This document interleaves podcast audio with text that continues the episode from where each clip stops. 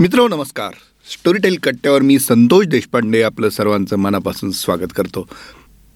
दर आठवड्याला आपण स्टोरीटेल कट्ट्यावरती मनमुरात गप्पा मारतो आणि जाणून घेतो या आठवड्यात काय घडलेलं आहे काय घडणार आहे आणि स्टोरी टेलवर तुम्हाला काय ऐकायला मिळणार आहे. महाराष्ट्राच्या सांस्कृतिक साहित्य प्रांतात काय काय गोष्टी चाललेल्या आहेत ह्या सगळ्यांचा आपण इथे आढावा घेतो.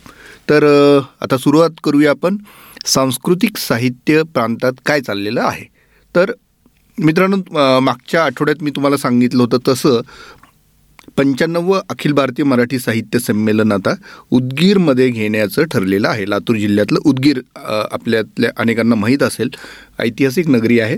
तर उदगीरला आता हे साहित्य संमेलन घ्यायचं निश्चित झालेलं आहे. आणि त्याला अध्यक्ष म्हणून प्रसिद्ध कथालेखक भारत सासने यांची निवड झालेली आहे. मागच्या आठवड्यातच या संदर्भात निर्णय झाला. आणि ह्याच्या पुढचं जे संमेलन आहे ते कदाचित वर्ध्यामध्येच घ्यायचं असं निश्चित झालेलं आहे. तर आता स उदगीर हा जो भाग आहे तुम्हाला माहीत असेल कदाचित तर उदगीर हा जो भाग आहे तो लातूर नांदेड ह्या सीमावर्ती भागामध्ये आहे. जिथे मराठीसोबत इतर भाषांचाही शेजार त्या जिल्ह्याला लातूर जिल्ह्याला लाभलेला आहे. त्यामुळे मराठी कन्नड आणि तेलगू अशा तिन्ही भाषांचा शेजार तिथे एकमेकांना लाभलेला आहे. तर कदाचित या मराठी साहित्य संमेलनात ह्या भाषा भगिनींवरती सुद्धा काहीतरी घडामोड होऊ शकते किंवा कार्यक्रमामध्ये त्याचा अंतर्भाव होऊ शकतो असं एक मला वाटतं. म्हणजे माझा अंदाज आहे. तर असो ते कार्यक्रम पत्रिका वगैरे ते त्याच्यावरती आपण नंतर कधीतरी सविस्तर बोलू. तर एकूणच उदगीरमध्ये साहित्य संमेलन होणार आहे. ग्रामीण भाग आहे. पण तिथले रसिक नक्कीच त्याचं स्वागत करतील. आणि कदाचित हे करोनाचं संकट ओसरलं कमी झालं तर त्याला प्रतिसादही उत्तम मिळू शकतो. हा झाला एक विषय. आता दुसरा विषय महाराष्ट्र सरकारने मराठी भाषा समिती मागच्या आठवड्यामध्ये जाहीर केली होती. आणि त्या संदर्भात आपण या समितीचे अध्यक्ष लक्ष्मीकांत देशमुख सरांशी गप्पा मारल्या होत्या. तर ही समिती आता एकदम ॲक्टिव्ह मोडमध्ये गेलेली आहे असं माझी माहिती आहे. आणि त्याचंच काहीतरी परिपाक पुढच्या आठवड्यात किंवा त्याच्या पुढच्या आठवड्यात आपल्याला बघायला मिळू शकतो. म्हणजे काहीतरी शिस्त आहे काहीतरी एक नवीन उपक्रम ते घेऊन येणार आहेत अशी माझी माहिती आहे. बघूया काय क होत आहे. मित्रांनो सहा तारखेला सहा जानेवारीला बाळशास्त्री जांभेकरांच्या जन्मदिनानिमित्त दर्पण दिन आपल्याकडे साजरा होतो. आणि तो सगळीकडे झालेला आहे. आणि त्यानिमित्ताने कालची आजची उद्याची पत्रकारिता आणि याच्यावर नेहमीचं चर्चा चर्वण झालेलं आहे. आणि तो चालूच असतो आपल्याकडे भाग. मुळातच माझ्या मते वाचक प्रेक्षक आणि श्रोते ह्यांचं पण प्रोफाईल बदललेलं आहे. नुसतेच पत्रकारिता कूस बदलते असं म्हणणं खूप चुकीचं ठरेल. एकूणच हे माध्यम क्षेत्रच बदलतं आहे. आणि त्याला नवीन पिढी कशा पद्धतीने स्वतःला कॉपअप करून घेते स्वतःला त्यानुसार बनवते घडवते हे जाणून घेणं उत्सुकतेचं ठरेल. आणि म्हणूनच तरुण पत्रकारांपुढे आता इथून पुढे मल्टीटास्किंग होण्याशिवाय पर्याय नाही असं माझं वैयक्तिक मत आहे. तर पाहूया. सर्वांना सर्व पत्रकार मित्रांना या दर्पण दिनानिमित्त पुन्हा एकदा मी शुभेच्छा देतो. आणि आता पुढचा विषय आहे बारा जानेवारी. बारा जानेवारी म्हटल्यानंतर दोन व्यक्तिमत्व डोळ्यापुढे आपल्या उभा राहतात. राजमाता जिजाऊ यांची त्या दिवशी जयंती आहे आणि स्वामी विवेकानंद यांची पण जयंती आहे आणि हा दिवस राष्ट्रीय युवा दिन म्हणून सर्वत्र साजरा केला जातो. तर या दोन्ही महान व्यक्तिमत्वांना आपण या निमित्ताने आदरांजली वाहू आणि राष्ट्रीय युवा दिन आपण चांगला जोरात साजरा करू. राजमाता जिजाऊंनी स्वराज्याची जी संकल्पना मांडली आणि शिवांच्या माध्यमातून ती पूर्णत्वास नेली त्यातून प्रेरणा घेत राहू. मित्रांनो हे सर्व सांगत असतानाच तुम्हाला एक सांगायचं आहे. ते म्हणजे करोनाचं संकट मित्रांनो पुन्हा एकदा आपल्या राज्यावरती मोठ्या प्रमाणात आलेलं दिसतं आहे म्हणजे माझ्या माहितीनुसार त्याचा सिरियसनेस जो आहे ना तो प्राणघातक वगैरे या याच्यात फारसा नसावा. मात्र याचा संसर्ग जास्त पटीत आहे जास्त मोठ्या प्रमाणात आहे. त्यामुळे प्रत्येकाने काळजी घ्यावी मास्क जरूर वापरावा आणि सोशल डिस्टन्सिंग जरूर पाळावं. कारण शेवटी आपल्या आरोग्यापेक्षा मोठं काही नाही जान है तो जहान है तर ह्या सगळ्या गोष्टी होत्या. पुढच्या आठवड्यात आपण आणखी काय ग- घडामोडी होणार आहेत झालेल्या आहेत ह्याचा आपण आढावा घेऊच या आता मी वळतो आहे स्टोरीटेलकडे म्हणजे स्टोरीटेलमध्ये या आठवड्यामध्ये काय गोष्टी तुमच्यासमोर आलेल्या आहेत. त्याचा उल्लेख मी आता करणार आहे. आणि त्याच्यात सर्वप्रथम मला नाव घ्यायचं आहे विजय तेंडुलकर यांच्या जन्मदिनी परवा दिवशी. तेंडुलकर ऑडिओ नाट्य महोत्सव हा स्टोरीटेलच्या कार्यालयामध्ये मुंबईत साजरा झाला. प्रसिद्ध अभिनेते मोहन आगाशे यांच्या हस्ते ह्या नाट्य महोत्सवाचं उद्घाटन झालं. ऑडिओ नाट्य महोत्सव. म्हणजे स्टोरीटेलने आता नाटकं ऑडिओच्या माध्यमातून आपल्यासमोर आणलेली आहेत. आणि तेही विजय तेंडुलकरांसारख्या इतक्या दिग्गज महान लेखकाचे. तर आता तेंडुलकरांचे Sakharam Binder Shantata court Chalu Aahe Baby कन्यादान कावळ्यांची शाळा अशी अनेक नाटकं तुम्हाला स्टोरी टेलवरती ऐकायला मिळतील. त्याचा तुम्ही जरूर आस्वाद घ्याल. आणखी एक नवीन पुस्तक लवकरच आपल्यासमोर येतं आहे या आठवड्यामध्ये. ते आहे सौजन्याचा बळी.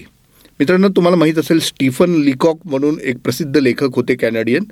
तर त्यांचं हे पुस्तक आहे रवींद्र गुर्जर यांनी ते मराठीमध्ये त्याचा अनुवाद केलेला आहे. दीप्ती सिधे यांनी हे पुस्तक तुमच्यासमोर आणलेलं आहे सादर केलेलं आहे. त्याची गोष्ट फार इंटरेस्टिंग आहे म्हणजे अतिसौजन्य आणि भिडस्तपणा हे गुण नसून माणसाचे शत्रू आहेत. त्यामुळे प्रसंगी प्राणाशीही गाठ पडू शकते.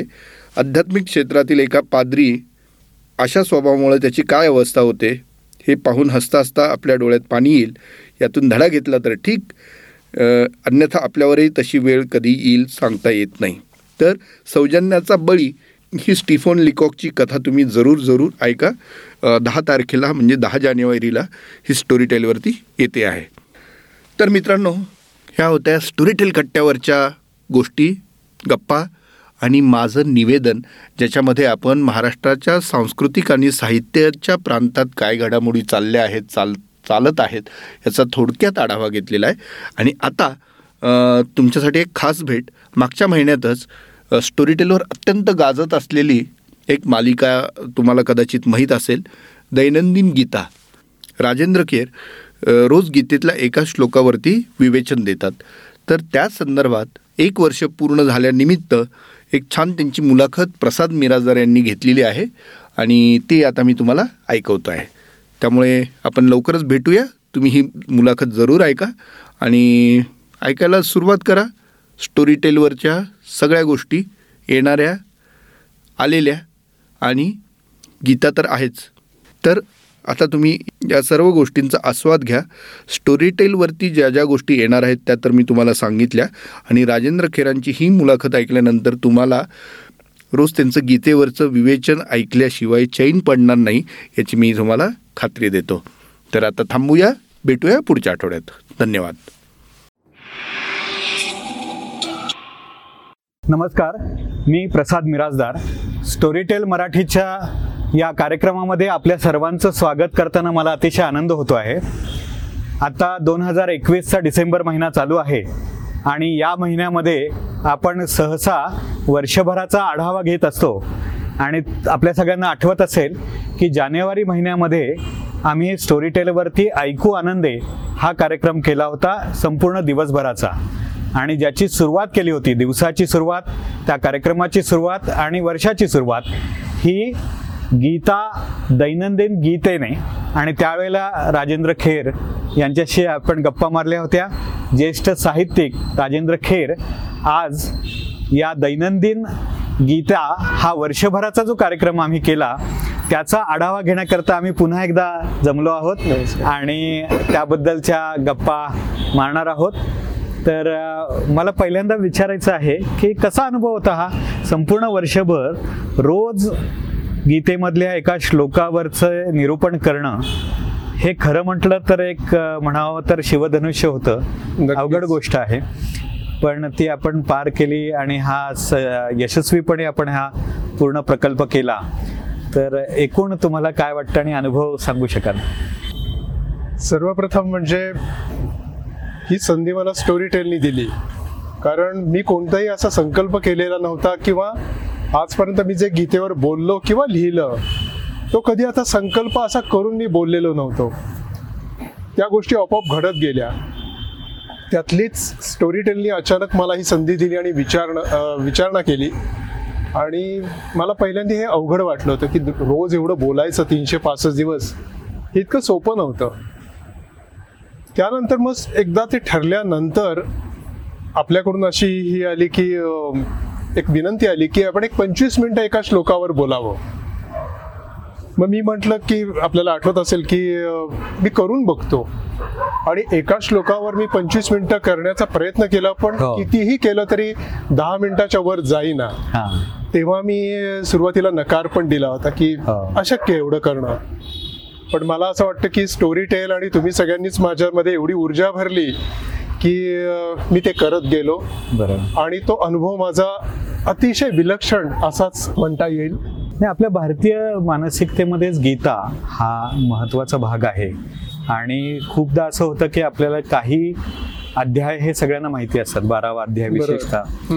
तर संपूर्ण गीता आणि त्यामध्ये काय आहे दडलेलं म्हणजे सर्व योग आहे अगदी एका अर्थाने म्हटलं तर जीवन कसं जगायचं बरोबर आणि त्याचा बॅलन्स कसा साधायचा बरोबर हे समजू शकतं गीता विशेषतः. हे ऐकल्यानंतर ते जास्त. समजलं बरोबर तर प्रत्येक श्लोक कळला पाहिजे समजला पाहिजे. या उद्दिष्टाने आपण हा कार्यक्रम सुरू. केला. तर मला वाटतं की श्रोत्यांनी पण खूप तो खूप आवडला त्यांना.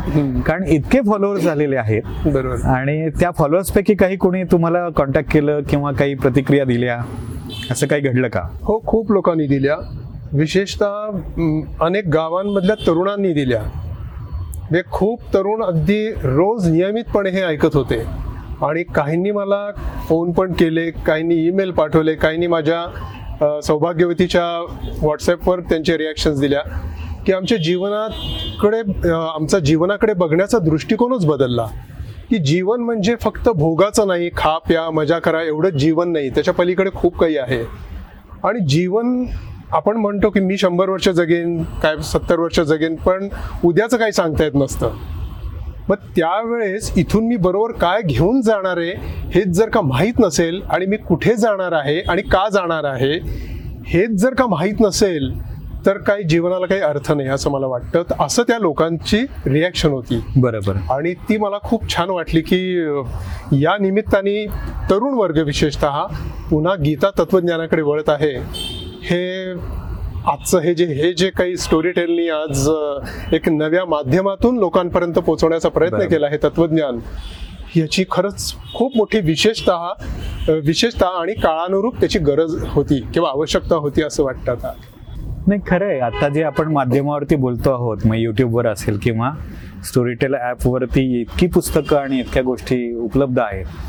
तर आता असं झालं की या सगळ्यामधनं आपल्याला नेमकं काय हवंय काय शोधायचं आहे म्हणजे खूपदा मला असं वाटतं की अर्जुनाची जी अवस्था झाली होती की आणि ज्याला श्रीकृष्णाने त्यावेळेला मार्गदर्शन केलं तसं अं, म्हणजे अक्षरशः ब्रह्मदर्शन घडतं इतका कंटेंट. उपलब्ध आहे. तर हे विश्वरूप दर्शन घडल्यानंतरची अर्जुनाची अवस्था ही आज आपल्याकडे प्रत्येकाची आज होते की to be or not to be काय करावं कसं करावं तर ह्या सगळ्या याच्यातनं मार्गदर्शन मिळाल्यामुळे काय घडलं किंवा कशा प्रकारचे काही अनुभव कुणाचे कोणी बोललं तुम्हाला? खूप लोक असे बोलले की आतापर्यंत जी निरूपणं ऐकली किंवा ज्याला आपण प्रवचनं म्हणतो ती जी ऐकली भगवद्गीतेच्या संदर्भात मुळात भगवद्गीतेवर कोणी फारसं प्रवचनच करत नाही. हो. जी प्रवचनं होतात किंवा जी अनेक माध्यमातून आपल्याला दिसतात ती बहुतांशी भागवतावर आहेत किंवा ज्ञानेश्वरीवर आहेत. पण ज्ञानेश्वरी ही गीतेवरच बेस्ट आहे हे खूप लोकांना माहीत नसतं. बरोबर. त्यामुळे मूळ गीतेवर प्रवचन करणारं किंवा निरूपण करणारं फार कमी आहेत लोक. आणि अतिशय डिटेलमध्ये त्याचं सादरीकरण करणं किंवा आजच्या भौतिक किंवा वैज्ञानिक युगात त्याचे रेलेव्हन्स किंवा त्याची उदाहरणं देऊन अतिशय ॲपपणे ते समजावणं हे मला वाटतं खूपच दुर्मिळ आहे. आणि याचं भाग्य मी असं समजतो माझ्याकडून हे कार्य झालं.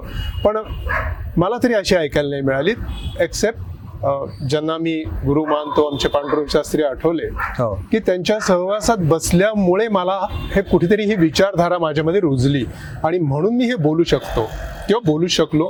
आणि हे खूप लोकांना आज जाणवतं की गीतेमध्ये जर का एवढं ज्ञान भरलं आहे आणि ते जीवनाचं तत्वज्ञान आहे. म्हणजे मला गीता एकदा ऐकल्यानंतर आणि त्याचा प्रत्येक श्लोक समजून घेतल्यानंतर किंबहुना तीनशे पासष्ट दिवस ऐकल्यानंतर रोज मला कुठे सायकॅट्रिस्टकडे जाण्याची आवश्यकताच नाही. मी माझ्यामध्येच डेव्हलप करू शकतो स्वतःला.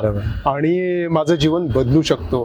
तर हे सामर्थ्य खूप लोकांना मिळालं असे मला फीडबॅक्स मला याबद्दल मग एक प्रश्न विचारायचा आहे की जसं मी आता तुम्हाला अनेक वर्ष ओळखतो पांडुरंग शास्त्री आठवल्यांच्या जीवनावरती देह झाला चंदनाचं हे पुस्तक लिहिल्यानंतर तुमच्यामध्ये खूप परिवर्तन घडलं.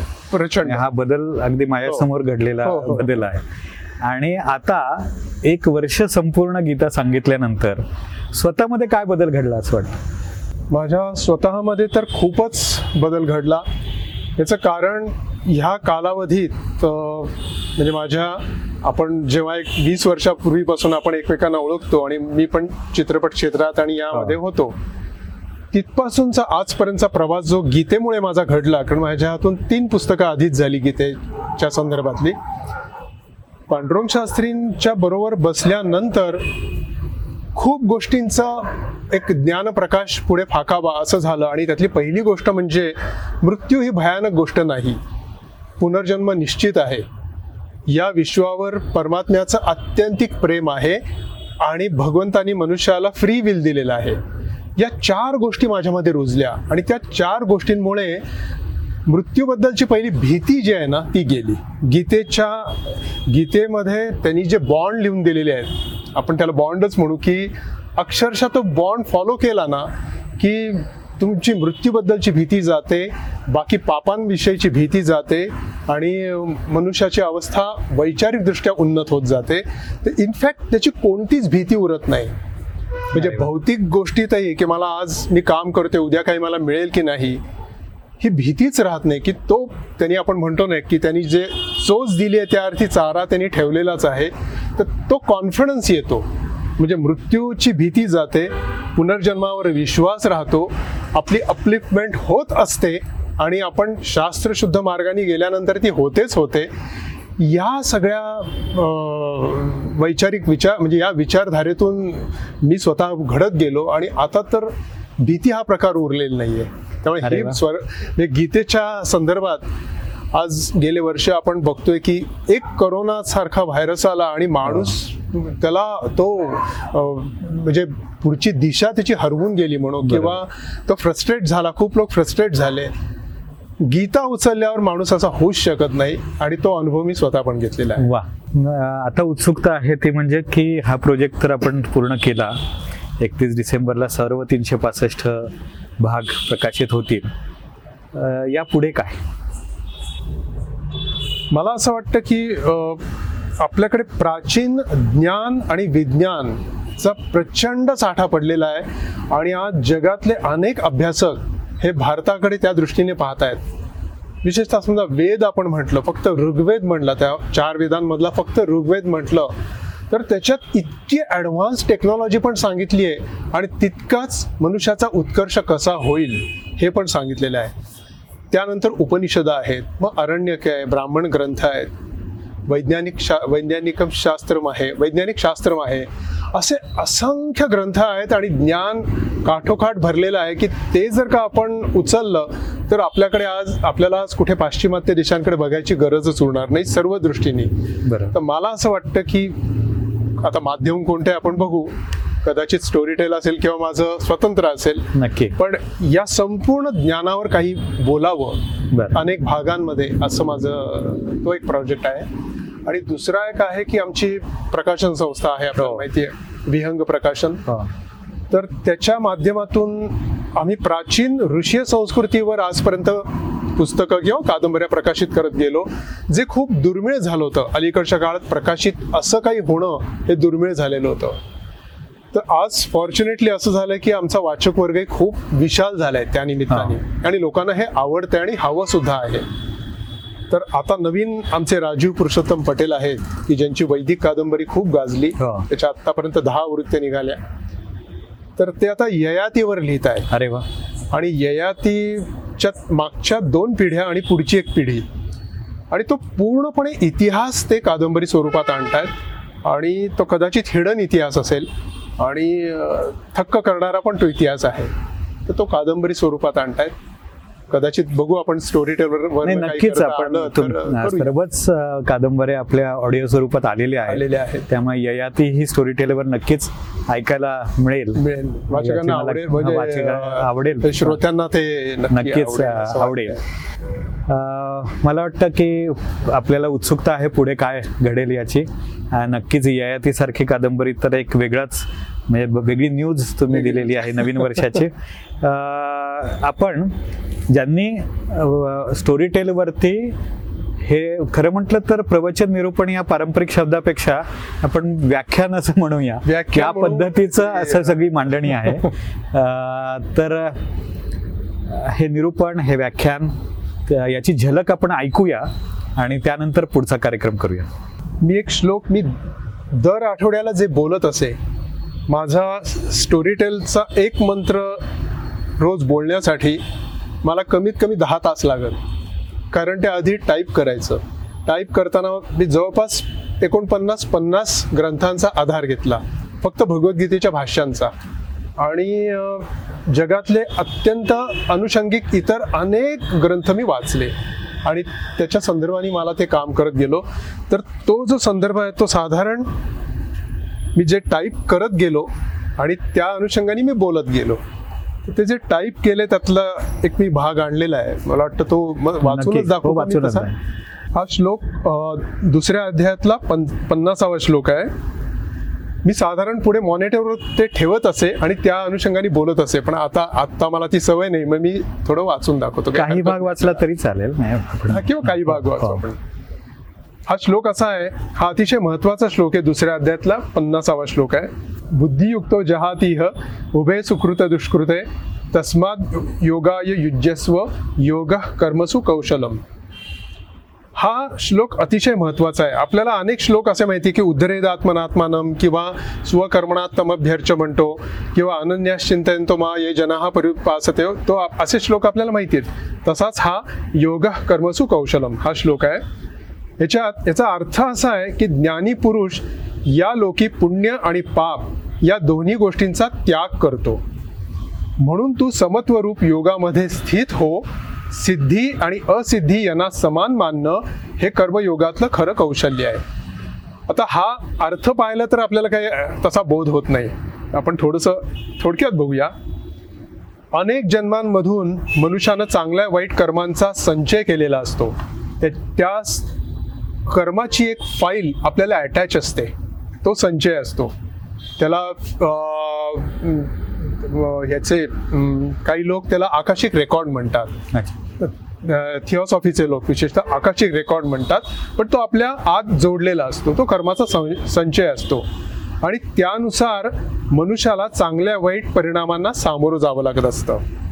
मग एखादी व्यक्ती सहज म्हणते मी एवढं देवाचं केलं पण मग माझ्या नशिबी दुःख का आलं? मी एवढं हे केलं ते केलं पोथ्या पुराणं केली मग माझ्या नशिबी दुःख का आलं? ते याचं कारण कर्म असतं.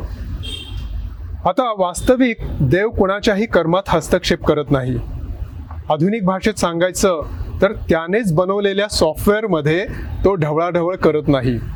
हे समजा आपण फेसबुकवर एक सॉफ्टवेअर त्यांनी तयार केलं मार्क झुकर बर्नी तर तिथे जे काय टाकतो तो त्याचे फ्रेंड्स टाकतात तो मनुष्य टाकत असतो त्यात तो ढवळाढवळ करत नाही. तसा परमात्मा त्यांनी बनवलेल्या सॉफ्टवेअरमध्ये ढवळाढवळ करत नाही. म्हणून मनुष्याला जी सुखदुःख प्राप्त होतात ती त्याच्याच कर्माची फेड असते. मनुष्याला कर्माच्या ताळ्याची म्हणजे बॅलन्सची जाणीव नसते. खूपदा त्यावर त्याचा विश्वास देखील नसतो. म्हणजे असं काही आहे बाबा याच्यावर सुद्धा विश्वास नसतो. मग आता प्रश्न असा निर्माण होतो की जे दिसत नाही अथवा माहीत नाही त्याची फेड तरी कशी करणार? आणि या गोष्टीला शास्त्रीय पुरावा काय? बुद्धी आणि भाव यांच्या साहचर्यातून अशा तात्विक गोष्टींचा आपल्याला निर्णय करावा लागतो किंवा अनुमान काढावा लागतं. म्हणजे दोन जुळ्या मुलांचा जन्म एकाच वेळी होतो पण दोघांनाही भिन्न भिन्न सुखदुःखांचा अनुभव मिळत असतो. हे कसं काय होतं? याला कोणतंही तर्कशुद्ध उत्तर देता येत नाही. कदाचित बाह्य प्रभावांमुळे बाह्य जगतातल्या प्रभावांमुळे दोघांना जरी भिन्न भिन्न सुखदुःख भोगावी लागली तरी बाह्य जगात बाह्य जगतातून मिळणारे प्रभाव हे सुद्धा त्या कर्मबंधामुळेच नशिबी येत असतात. तर हे पण लक्षात घेतलं पाहिजे आणि त्यानुसार कर्माची सिद्धी किंवा असिद्धी मिळते. कर्माची सिद्धी म्हणजे आपण काम करून त्याचं फळ मिळणं किंवा काम खूप केलं पण फळ न मिळणं. हे सगळं आपल्या कर्मसंचयावर अवलंबून असतं. एक थोडं पुढे जातो मी सगळं सांगत नाही. पण मग ही हे कसं करायचं? म्हणजे याची सिद्धी आणि असिद्धी या बाबतीत मनुष्यानं काय केलं पाहिजे? तर समत्वाची भूमिका आणली पाहिजे असं त्यांनी सांगितलेलं आहे. हे सगळं थोडक्यात सांगणं कठीण आहे. मी. आपलं एक अगदी सारांश रूपाने सांगतोय की समत्वाची भूमिका मनाला आली म्हणजे स्टेडी माइंड कुठेही सुखाने त्याचं सुखावणं आणि दुःखानं दुखावणं हे मनुष्याचा स्वभाव आहे. पण दोन्ही बाबतीत स्थिर राहणं ही याला समत्व योग म्हणतात. आणि ते साधलं की मन स्थिर होतं मनुष्याचं. ही पूर्णपणे सायकोलॉजी आहे आणि भगवंतानी या अठरा अध्यायात ती समजावलेली आहे. म्हणजे मिळालं त्या बाबतीत अहंकार न बाळगणं म्हणजे माझ्यामुळे मिळालं माझी कला आहे माझ्या कर्तृत्वामुळे मला मिळालं हा अहंकार न बाळगणं आणि जे मिळालं नाही त्याबद्दल आपण कमी पडलो का? मी कमीच आहे माझ्यात गुण नाही असा विषाद अथवा दुःख न बाळगणं अशी मनाची अभ्यासानं धारणा झाली पाहिजे. त्याला रोज लागतो. तो अभ्यास रोजच करावा लागतो. एका दिवसात समजून कळत नाही ते. मग त्यासाठी शम दम श्रवण आणि ध्यान आदींमुळेच ही गोष्ट साध्य होत असते. आणि मग तेच ज्ञान होत असतं. तेच तेच ज्ञान असतं. अर्थात मी खरा कोण आहे याचं ज्ञान. ज्ञानानं युक्त झालेला मनुष्य मग सुकृत दुष्कृत आणि पाप पुण्य इथेच सोडतो आणि त्यापासून अलिप्त होतो. म्हणजे अलिप्त राहून तो जीवन जगतो आणि त्यामुळे त्याच्या जीवनात एक स्टेडी इंटेलिजन्सच येत जातो. त्याला समतयोग म्हणतात. आणि हे कसं करायचं? या यामध्ये कौशल्य असतं. तेच भगवान सांगतात कर्मसु कौशल्यम. योग कर्मसु कौशलम. म्हणजे त्याला एक उदाहरण देतो. एखाद्या बॅट्समननं मैदानात उतरण्याचं कर्मच केलं नाही तर त्याला रन्स कशा मिळणार? तुला रन्स पाहिजेत मग बॅटिंग कर. बरोबर त्याशिवाय तुम्हाला तुम्हाला मैदानात उतरलंच पाहिजे. आणि त्याप्रमाणे कर्माच्या मैदानात उतरल्यानंतरच धावारूपी ज्ञानसिद्धी मिळू शकते. म्हणजे मला ज्ञान हवंय पण मी कर्मच करणार नाही असं नाही चालत. तुला कर्म हे केलंच पाहिजे पण समत्व योग साधून कर्म केलं पाहिजे. मग या कर्मखेळातही कसं करायचं ते? तर कर्मखेळात मैदानात उतरायचं बॅटिंग करायची चांगल्या रन्ससुद्धा करायच्या परंतु त्या रन्स स्कोअर बोर्डवर स्वतःच्या नावावर येऊ द्यायच्या नाही. एक अशा. पद्धतीनेच कर्म करायचं की खेळायचं त्याचा अहंकार बाळगायचा नाही रन्स करायच्या चांगलं खेळायचं पण आपल्या रन्स स्कोअरवर बोर्डवर येता कामा नये कारण स्कोअर बोर्डवर आलं तर त्याचा परिणाम म्हणजे फल मिळणार आहे आणि त्याच्यासाठी पुनर्जन्म आहे बरोबर त्यामुळे समत्व योग साधल्याशिवाय पाप आणि पुण्य या दोघातून सुटका नाही या चक्रात संपूर्ण विश्व वैश्विक चक्रात मनुष्याला अडकवलेलं आहे. आणि हे चक्र फिरतं ठेवलेलं आहे. अशा पद्धतीनं म्हणजे ज्ञान ही ही सगळी ज्ञानसिद्धी आहे. आणि ज्ञानसिद्धीसाठी असं योगस्थ होऊनच कर्म करायला पाहिजे असं भगवान सांगतात. म्हणजे गतम न शोचम मागे जे गेलंय त्याबद्दल दुःख न बाळगणं. मी असा होतो मी मी असं केलं असतं तर त्याच्याबद्दल दुःख नाही बाळग ते गेलं पाण्याबरोबर वाहून गेलं. म्हणून गतम न शोचम अशी मनोभूमिका आणती आणता आली पाहिजे. आणि याचाच अर्थ शोक काढणं. म्हणून तुम्ही भगवद्गीतेत भगवद्गीता अतिशय लॉजिकल आहे. अत्यंत तर्कशुद्ध आहे. तुम्ही नीट जर का पाहिलं तर त्यांनी पर पहिल्यांदा अर्जुनाला शोक काढायला सांगितलेला आहे. हा. शोक म्हणजे धरून ठेवणं. बरोबर. पूर्वीचे कर्माचे प्रभाव भावभावना मनात धरून ठेवणं. आणि त्यामुळे मनाची हार्ड डिस्क फुल होत जाते. आणि एकदा हार्ड डिस्क फुल झाली की काय होतं? ते कम्प्युटर स्लो होतो. त्या पद्धतीने आपली कर्माचा रेकॉर्ड मनाची हार्ड डिस्क भरली की मन विचारच करू शकत नाही. म्हणून शोक पहिला दूर कर म्हणतो. म्हणजे हे इतकं प्रॅक्टिकल आहे. तर या पद्धतीने आपण बघितलं पाहिजे. शेवटचं सांगतो. हो. याचा अर्थ गतम न शोचम अशी भूमिका आणता आली पाहिजे. शोक न करणं म्हणजे पूर्व कटू अनुभवांविषयी राग वा द्वेष मनात धरून न ठेवणं हे आपल्याला साधलं पाहिजे. आता फक्त मी शेवटचं सांगतो आणि मला वाटतं आपण हो. त्याला विराम देऊ कारण मी बोललोय सगळं हो, थोडक्यातच या व्हिडिओच्या मुलाखतीच्या. आणि सांगतेच्या निमित्ताने आपण बोलतोय एक लक्षात घेतलं पाहिजे की संपूर्ण विश्व हे फिरत आहे आणि गतीशिवाय विश्वाचे विश्व संभवतच नाही. बरोबर. त्यामुळे प्रकृती आली म्हणून गती आली. गती आली आणि त्या गतीमध्ये प्रत्येक मनुष्य आणि हे सगळं फिरत आहे. संपूर्ण ग्रह ताऱ्यांसह अब्जावधी जीवांसह मनुष्य सुद्धा या सृष्टीचक्रात अडकलेला आहे फिरतोय. मला इथे फार महत्त्वाचा एक भाग सांगायचा म्हणून मी थोडं सांगतो. आता तो फिरत राहिल्यामुळे त्याला अनायसे कर्म हे आपसुकच प्राप्त झालेले आहे. म्हणजे कर्म त्याला करणं भागच आहे. तो. बसूच शकत नाही. त्या कर्मचक्रात तो अडकलेला आहे. तथापि भगवंतांनी या कर्मचक्रातून सुटण्याचा एक मार्ग ठेवलेला आहे. आपल्याला माहिती कायद्यात एक थोडीसा लूप होल ठेवलेला असतो. आपण सुटू शकतो. तसं या वैश्विक कायद्यात भगवंतानी एक लूप होल ठेवला आहे की या कर्मचक्रातून तुला सुटायचंय का? मी एक मार्ग ठेवलेला आहे. हा. तो मार्ग कसा? त्याचं एक उदाहरण मी फक्त आपल्याला सांगतो. ते म्हणतात की तू असा जन्मोजन्मी या चक्रात फिरत राहणारच आहेस. सुख दुःख भोगत राहणारच आहेस.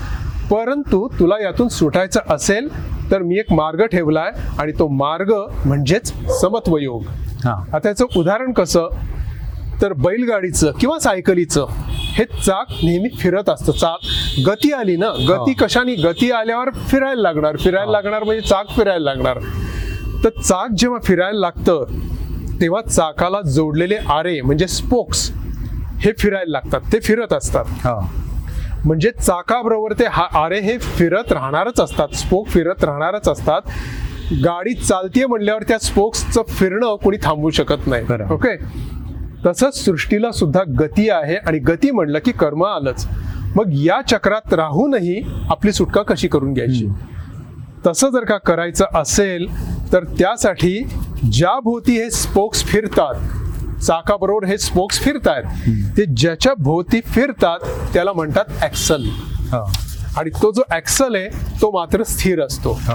म्हणजे तुम्हाला जर का या कर्मचक्रातून सुटायचं असेल म्हणजे तुम्ही बघा ना. ते सायकलचं किंवा बैलगाडीचं चाक आहे त्यातला जो रॉड आहे तो ऍक्सल म्हणतो बाकी सगळं फिरते पण तो स्थिर आहे हा मग विश्वात तुमचं तुमची ऍक्सलची जर का भूमिका आली तर या विश्वात राहून सुद्धा तुम्ही या चक्रातून राहू. शकता. आणि याच गोष्टीला म्हणतो भगवान समत्व योग तर अशा. पद्धतीने आपण ही गीता सांगताना कोणतंही पारंपरिक निरूपणाचा किंवा प्रवचनाचा भाग न आणता आजच्या तरुणाला आजच्या भाषेत. समजेल असा सांगण्याचा आपण वर्षभर प्रयत्न केला नाही खरोखरच आणि ही कल्पना जेव्हा मांडली त्यावेळेला हाच विचार होता की गीतेमधले जे तत्वज्ञान आहे ते तत्वज्ञान सर्वसामान्यांपर्यंत पोहोचवण्यासाठी आणि विशेषतः तरुण पिढीसाठी पर्यंत पोहोचवण्यासाठी त्यांच्या भाषेत बोललं पाहिजे.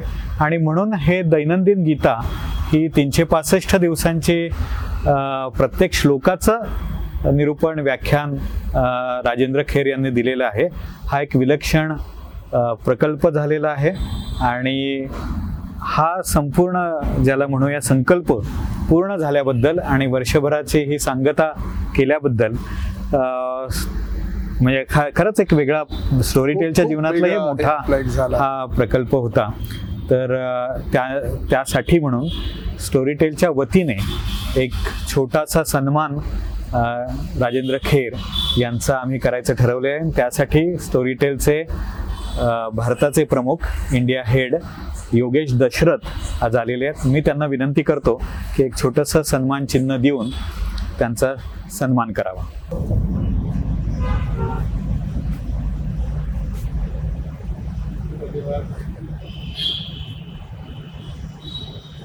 ज्येष्ठ साहित्यिक राजेंद्र खेर यांचा आत्ता आपण सन्मान केला.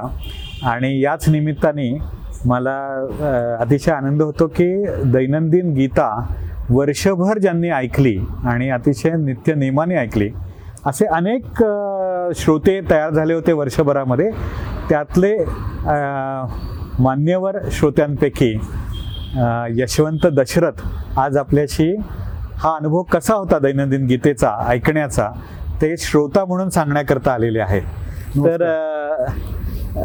काय सांगाल की कसा होता हा अनुभव? अतिशय चांगला असा अनुभव होता. कारण रोज काहीतरी एखाद्या गोष्टीवर ऐकणं हा एक फार मोठा एक आन- आनंद असतो. हो. आणि ते विशेषतः म्हणजे ते भगवद्गीतेवरचं प्रवचन होतं. हो. म्हणजे रोजचा सुविचार असा जो प्रकार होता जुन्या काळामध्ये तसा हा एक रोजचा आपल्या बुद्धीला चालना देणारा एक विचार घेऊन आपण आपला दिवस चांगला घालवू शकतो असा हा अनुभव या आपल्या तीनशे दहा ते दहा बारा दिवस झालेत आज. हो. ते ऐकण्यामध्ये आतापर्यंत ज्ञानामध्ये भरती झाली. ज्ञानाची जी लालसा असते माणसाच्या मनामध्ये ती पूर्ण करण्याचा प्रयत्न श्री राजेंद्र खेरे यांनी केलेला. आहे. आणि तो ऐकण्याचा आनंद स्टोरी टेल मला मिळाला. त्याबद्दल खूपच आधी आनंद वाटतो. तुम्ही रोज म्हणजे ठराविक वेळेला ऐकत होता का कसं स्वरूप होतं सकाळी उठल्यानंतर साधारणपणे साडेआठ नऊच्या दरम्यान पहिलं काम स्टोरी टेलवर जाणे आणि भगवद्गीतेवरचं प्रवचन ऐकले क्या बात आहे. वा आणि त्याच्यामुळं काय होत होतं काय हा की आपण एरवी गीता वाचतो हो. किंवा गीतेवर प्रवचन ऐकतो किंवा मग भागवतावर जसं.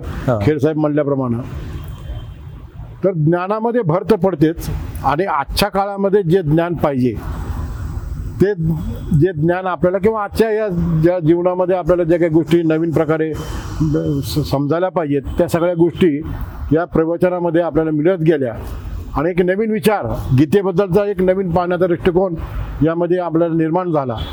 त्याबद्दल खरोखरच अगदी अतिशय आनंद होत आहे काय वैशिष्ट्य सांगता येईल तुम्हाला प्रवचन कीर्तनपेक्षा हे या प्रकारचं निरूपण जे होतं? काय उपनिषदामध्ये आत्मन हा एक प्रकार आहे. हा. म्हणजे स्वतःला ओळखा. हो. तसं गीता देखील तुमच्या स्वतःला ओळखण्याची फार मोठं काम एक भगवद्गीतेमुळे झालेलं आहे. श्रीकृष्ण अर्जुनाला उपदेश करतो. हो. तसं आजच्या काळामध्ये राजेंद्र खेर आणि स्टोरी टेल हे समोरच्या जे काय श्रोता आहे ऐकणारा माणूस आहे त्याला की नवीन ज्ञान देत राहिलं. हा सगळ्यात मोठा इम्पॅक्ट त्याच्यामध्ये आहे. अनुभवायला मिळाला आणि तो सतत मिळणार आहे. बरोबर. तुम्ही असं म्हणाल की म्हणजे तरुण मुलांसाठी म्हणून हे केलं होतं. तर व्यक्तिमत्व विकासाचा एक भाग म्हणून पाहू शकता का? हो. कारण तुम तुम्ही एक फ्रेम बनवून तुम्ही तुमच्यासमोर एक ठेवलेलं असते. आणि स्वतःला ओळखता येत नाही माणसाला जसं बघायला गेलं तर. आणि तरुणालाही ओळखता येत नाही स्वतःला. त्याला कुठं जायचंय काय जायचंय? आणि जे संसार म्हणून जे आहे त्याच्यामध्ये आपण कसं वागावं? कसं विचार करावा? म्हणजे कर्मयोग आहे ज्ञानयोग आहे. बरोबर. योगशास्त्र आहे. विभूती योग आहे. सगळं म्हणजे योग सगळं आहे. योग त्याच्यामध्ये. योग आहे म्हणजे त्या सर्व कर्मयोगाला आणि सगळ्या योगाला ओळखायचं असेल तर भगवद्गीता ही वाचली पाहिजे आणि ऐकली पाहिजे. बरोबर. ऐकण्याची संधी वाचायला संस्कृतमध्ये आहे आणि ते वाचायला कंटाळा येतो. आज ते आजच्या काळामध्ये म्हणजे नको म्हणतात लोक परंतु हे मराठीमध्ये त्या संस्कृतचं विवेचन चांगल्या प्रकारे झाल्यामुळं लोकांचा दृष्टिकोन आणि तरुणांचा विशेषतः दृष्टिकोन हे निश्चितच बदललेला असावा आणि तो बदलेल. अरे वा. स्टोरी टेल बद्दल काय सांगाल? न स्टोरी टेलनं पुस्तकाकडे बघण्याचा दृष्टिकोन बदलला. म्हणजे पुस्तक वाचायचा कंटाळा आजच्या काळामध्ये दिवसभर काम करायचं आणि संध्याकाळी कुठं पुस्तक वाचत बसायचं थकलेला माणूस असतो पण तो पुस्तक ऐकण्याच्या या स्टोरी टेलच्या कार्यक्रमामुळं एक तर असं झालं की मी एक एक पंधरा वीस मिनटं मी पुस्तक अर्धा तास मी पुस्तक ऐकतो. आणि ऐकल्यानंतर माझ्या मला शांत वाटतं अरे वा. मला एक परवा एक दोन तीन पोलीस खात्यातले लोक भेटले. हा. आणि ते म्हणले की मला वाचायची आवड होती पण सवड नव्हती. हो. मग मी आता स्टोरी टेल ऐकतो. म्हणजे स्टोरी टेल हे ऐकणं एक मोठा आनंद आहे. खरं आहे खरं आहे नाही, आणि मला वाटतं की याच नोटवरती आपण आत्ताचा संवाद थांबूया कारण स्टोरीटेल ऐकणं हा खरोखर आनंद आहे. आणि ज्यांनी स्टोरीटेल अजून अनुभवलेलं नाही त्यांनी जरूर हे ॲप डाउनलोड करा. हजारो मराठी पुस्तकं आता उपलब्ध आहेत. आणि त्याशिवाय इंग्रजी हिंदी गुजरात म्हणजे भारतीय भाषा अकरा भाषांमधली पुस्तकं स्टोरीटेलवरती उपलब्ध आहेत. आणि भारतात तर तीन लाखाहून अधिक पुस्तकं पुस्तकं स्टोरीटेलवर आहेत. त्यामुळे ज्यांना ज्यांना पुस्तकाची आवड आहे वाचायला सवड नसेल तर ऐकण्याचा आनंद तर नक्की मिळतो. हे आपण यशवंत दशरथ यांच्या अनुभवातनं आज जाणून घेतलं. आणि मला असं वाटतं की खरोखर ह्या श्रवणानंदाचा जो प्रवास आहे तो या निमित्ताने आपण सर्वांनीच सुरू करायला हवा. धन्यवाद. धन्यवाद.